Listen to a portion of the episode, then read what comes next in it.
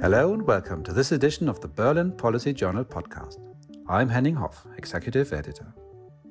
The coronavirus pandemic is having an unprecedented effect on international affairs, particularly in Europe. In World Interrupted, our latest issue, our contributors explore the current state of things and what they expect. One of them is David Goodhart, a British journalist and author. The founder and former editor of Prospect magazine, he is now with the London think tank Policy Exchange, where he heads the Demography, Immigration and Integration Unit. He argues for taking a step back from what he describes as hyper-globalization. We caught up with David at his London home. Like all of our guests in this episode, he joined us remotely. Welcome to the program, David. Thank you. Glad to be here. In your piece, um, you write that the COVID 19 crisis illustrates the dangers of hyperglobalization. Could you elaborate? Yes, I mean, I think it's sort of become part of the common sense in a way of the response to the crisis that our supply chains made us vulnerable in some ways. This is the the recent form of globalization of recent decades has has clearly been responsible for creating you know huge quantities of new global wealth and has reduced poverty in some of the poorest countries in the world. There are many many good things about it, but clearly just at the very basic level at the speed with which the virus spread itself around the world reveals a, a, new vulnerability of the much greater connectivity that we have.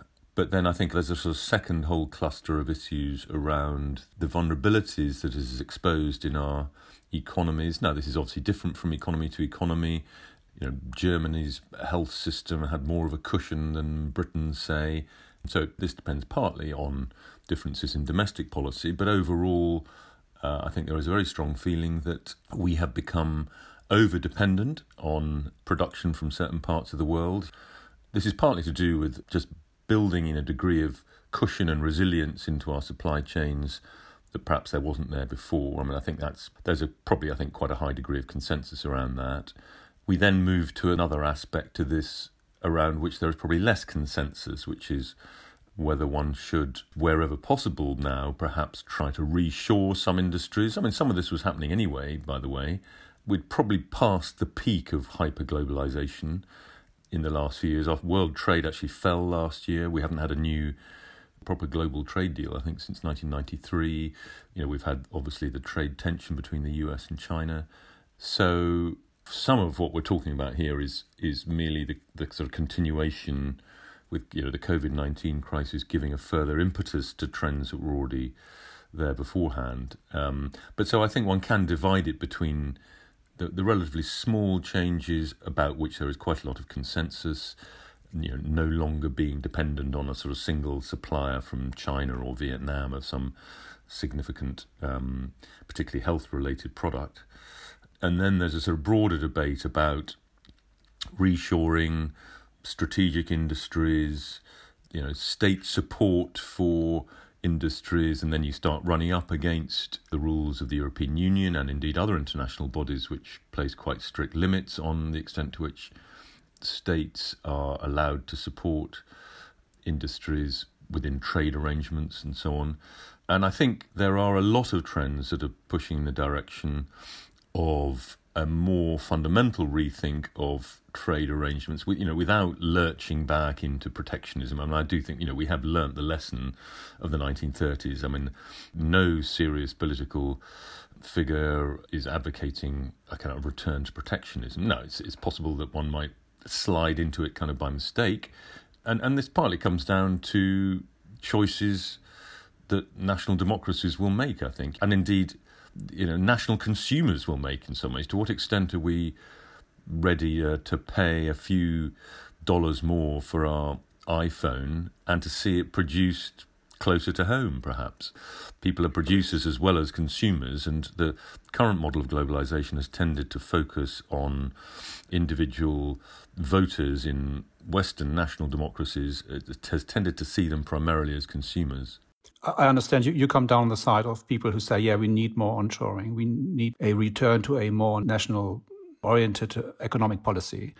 How how big are the chances that this is happening now, coming out of the crisis? I don't really know. I mean, I think I think there's a reasonable chance. I mean, if you've seen some of the things that uh, President Macron has been saying, France has always been perhaps somewhat more statist than either Germany or the UK, at least until recently.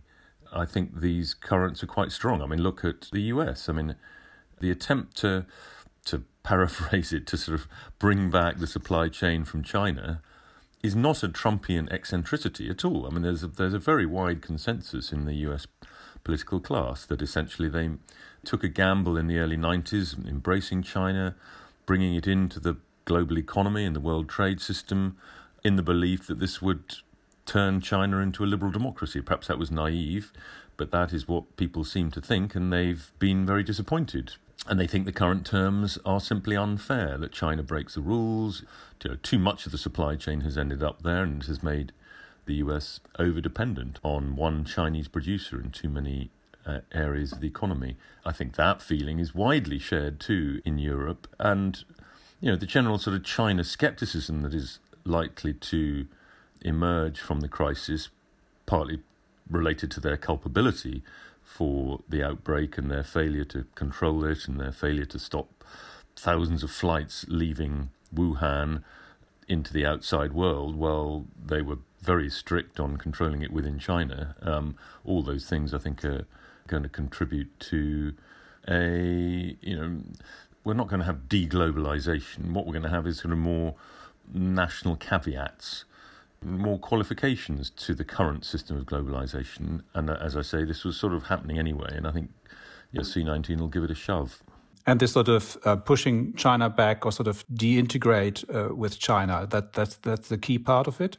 What you're seeing is a sort of confluence of not only there's a new skepticism about unqualified free trade, unqualified global free trade in general, but that combines with two other very important forces, one of which is technological, that actually technology now allows for more local production in some ways, 3D printers and so on. I mean, uh, the ability to revive manufacturing, even in highly developed countries where most of the economy is and will remain service based, technology now makes it easier to reshore in certain sectors, so far as I understand it.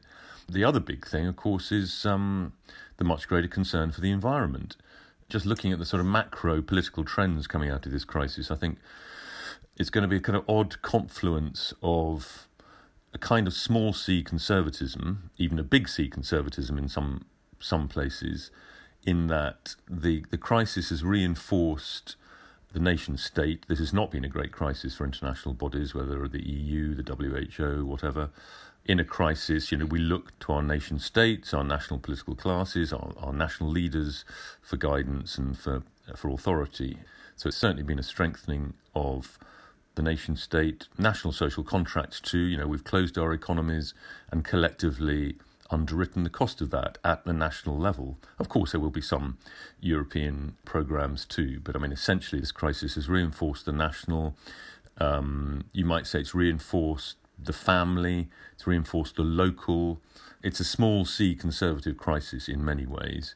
It's also, however, a social democratic crisis in the sense that it's centered on health systems, it's centered on ideas of care and solidarity. You know, th- this is a crisis, you might say, of the sort of centre left public sector professionals, um, you know, who are already an extremely important force in our societies.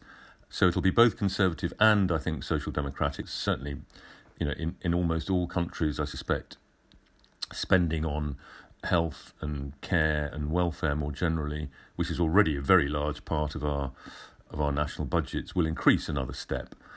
You know, in German terms, it's a sort of black-green crisis, I think, because the third element is is the environmental one. This is this is also a green crisis. I mean, it's a or rather a crisis that will boost you know the um, um, strong sentiments about um, you know care preservation uh, you know of human bodies has been the kind of headline of the last few weeks, but I think that sentiment, you know, is will extend in an environmental direction. Um, and, and environmentalists tend to be localists too, and to the extent that the crisis is, is has been one of overextended global supply chains, you know that that will also play into a more localist green agenda. So I think it's a sort of conservative, national, localist, environmentalist, social democratic um, forces are all going to be strengthened. And in some ways, that's bad news for you know big L and small L liberalism. It's bad news for sort of free trade liberals. It's bad news for people who put individual liberty before collective security. We're already having all these debates around the apps that we use to trace the virus and so on. I think you know mo- most Europeans are quite happy to trade liberty for security when it comes to the crunch. Couldn't one make the opposite argument and say, well, this crisis really is, is only be solvable on the international level, and that these go it alone national approaches to deal with this crisis are in the end misguided? I think that's a sort of false distinction. I don't think anyone is really talking about deglobalization. We've learnt the lessons of the 1930s. I mean, we're not going to have um, tit for tat protectionism, but that doesn't preclude building in some caveats to the existing form of globalization. It certainly doesn't preclude international cooperation. Obviously, modern, sophisticated nation states are incredibly interdependent, and there's no reason for that to change. The forms of interdependence might change. It'll be interesting to see, you know, will free movement return in exactly the same form that we had it in the past? Will state aid rules, state aid rules will presumably be suspended for years. But that's not the same as sort of chucking out international cooperation. That's changing the terms of international cooperation, increasing, as it were, the remit of the nation states somewhat in the sort of chemical formula of cooperation. Thank you very much, David. Well, thank you very much for inviting me.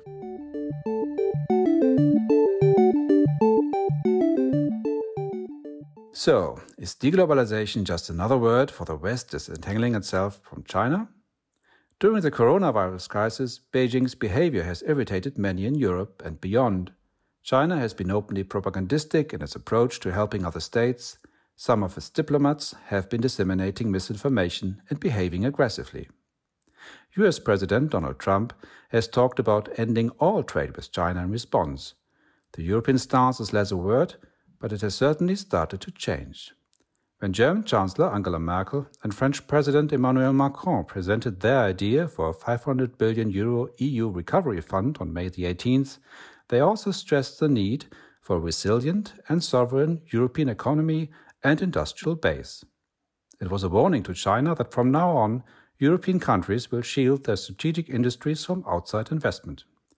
For a perspective on how the Europe China relationship is developing, we turn to Didi Kirsten Tatlow, Senior Fellow at the Asia Program of the German Council on Foreign Relations, or DGAP. Formerly a correspondent based in Hong Kong, she has first-hand experience of getting in China's crosshairs. Welcome to the program, Didi. Thank you very much. Beijing has tried to take advantage of the COVID 19 crisis, particularly in Europe. Which efforts did you find particularly striking? Really, quite a few efforts. We've seen a flurry of activity, diplomatic, political, economic, aid related, to counter the negative image that this crisis has created in Europe of China as being a source of disease, etc., which is, of course, a, a difficult situation to be in for China.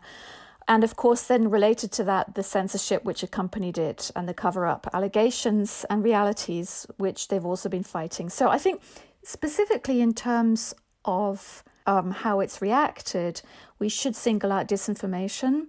There's been an awful lot of that happening at different levels through media, through Twitter, through social media, through outreach to friendly or supposedly friendly persons in Europe, including in Germany, including in the government, to spread a positive story about how China's handled this crisis and that China's political system is somehow superior to that of democracies. We've seen also in the diplomatic front the so called wolf warrior diplomacy, very aggressive words coming from Chinese diplomats who are increasingly connected in Western social media, which is, of course, not accessible to anyone in China without a special VPN, therefore, not to the Chinese public.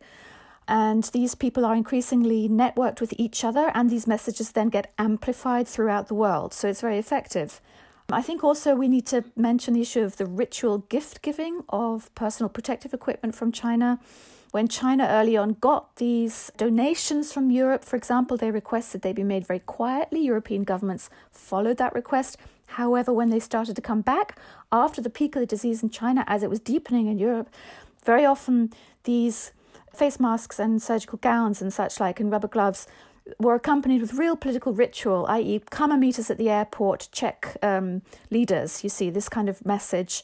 And that was intended to send an, a message of power and influence, of the power and influence of China toward Europe.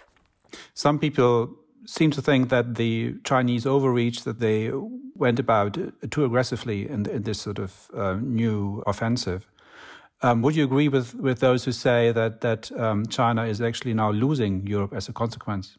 I think that in terms of winning or losing Europe, in terms of the public opinion discussion in Europe about China, in terms of China's image in Europe, it, I think it's a mixed picture still. I think that for the first time, really, we are seeing in Europe the growth of a sort of a deep seated hesitation or questioning toward China and what impact the political system there and also the economic system and its ambitions in the world could have upon European societies and what that means for individuals in Europe as well as our political structures.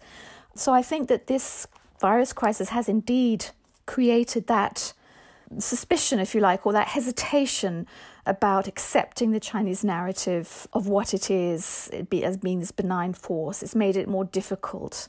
But on the other hand, I think that there's also an ambiguity still within the European response, and I would connect that very much to the fact that Europe, particularly countries like Germany and France, are economically, you know, they have powerful industrial lobbies which are very still pushing very hard for a continuation of this rather uncritical relationship with China in, in many ways and, and, and forms. So I think that it's still a mixed picture. I think it's actually a dissonance opening up there between industrial business interests in China, which are powerful here in Europe, and um, I think how the public is actually viewing what China represents to the world in terms of being a threat or a friend, if you like.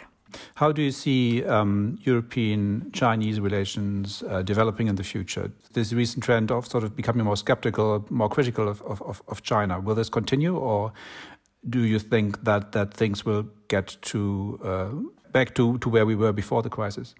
I don't think that relations between China and Europe will return to where they were before the crisis. I think the shock of this health uh, disaster has simply run too deep in Europe. And I think that Europeans are starting to understand for the first time what are the realities on the ground in China in terms of power and also of health and how things work. Most importantly, in terms of how China manages information in order for the Communist Party to stay in control, because that really is the key issue in terms of maintaining control in China. And how it can affect Europe, how it can affect people's lives here. So, where's the relationship going? Clearly, there's going to be more skepticism in Europe toward China. And I think that what this boils down to then is that in Europe, we are really at a kind of a decision moment where the decisions we make now going forward are extremely important. We need to build into this enormous economic recovery program that is planned here.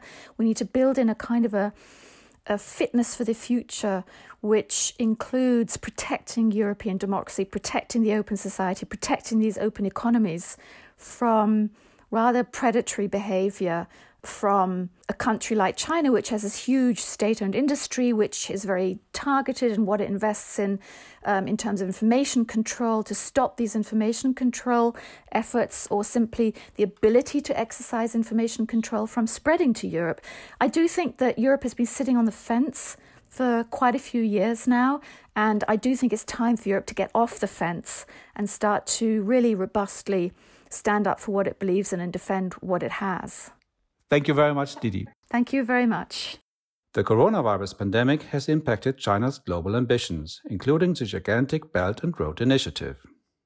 Our correspondent, Jacob Mardell, has traveled from Brussels to Beijing to cover the initiative for us. His return journey on the New Silk Road was cut short by the pandemic, but he made it safely back to the United Kingdom. From the peace and quiet of a suburban English garden, he reflects on what might be next for China's relationship with the rest of the world. This is English suburbia, not the Kazakh steppes or a Tajik bazaar where I might demonstrate to you the busy relevance of China's new Silk Road. But, as ever, the Belt and Road is not far from my mind, and as this current pandemic has so dramatically illustrated, we who live in this world are all inescapably connected. Or, to borrow Xi Jinping's favourite policy slogan, we share in a community of common destiny. There's a shallow irony in the fact that the Belt and Road is all about bringing us closer together, whereas this pandemic has us quite literally standing further apart. Forecasters are currently trying to predict which force will triumph international togetherness born of shared suffering, or isolationism and division. I can't claim to know the future of the Belt and Road. We will be riding the waves of this momentous point in human history for decades to come. New trends are difficult to spot. Sometimes it seems that so called historical turning points simply deepen and crystallize existing divisions, creating changes in degree, not kind. That is certainly true about this divide between China and what we call the West, the powers that were. The pandemic has brought US China relations to terrifying new lows and provided a campaign device for Trump, who cast Biden as a friend of China. It has been the catalyst for Beijing's economic punishment of Australia for its defiance. And here in the UK, Conservative MP Tom Tugendhat says the virus underlines the need for Britain to re examine China's place in the world. Xi Jinping, in his telephone diplomacy across the world, insists on the need for a community of common destiny. The question before this pandemic was always who will share in this destiny envisaged by China? Now, in coronavirus times, it seems we are closer than ever to an answer. And that's all for this edition of the Berlin Policy Journal podcast. Thanks to my editorial colleagues Siobhan Dowling and Noah Gordon, and to our producer, Susan Stone. Thanks for listening and be well.